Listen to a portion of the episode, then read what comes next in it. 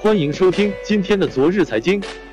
近日，广州、东莞、福州、南京等城市纷纷传出房贷利率上浮的消息。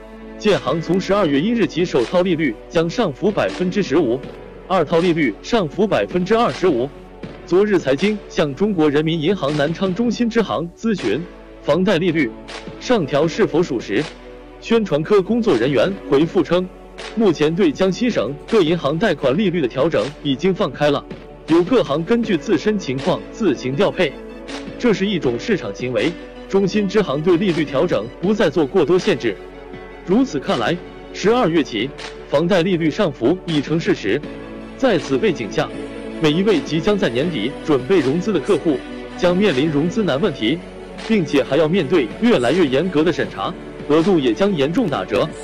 遇到这些难题，还可能是有以下几点原因：一、各银行到了年底可分配的额度所剩无几，为了加强剩余额度的合理利用，面对众多的客户申请，会择优选取优质客户，其他人只能干着急；二、每到年底，各家公司银行都要开始做年终结算，并迎接年末的 MPA 最终大考核。据银行工作人员反馈，现在加班频繁。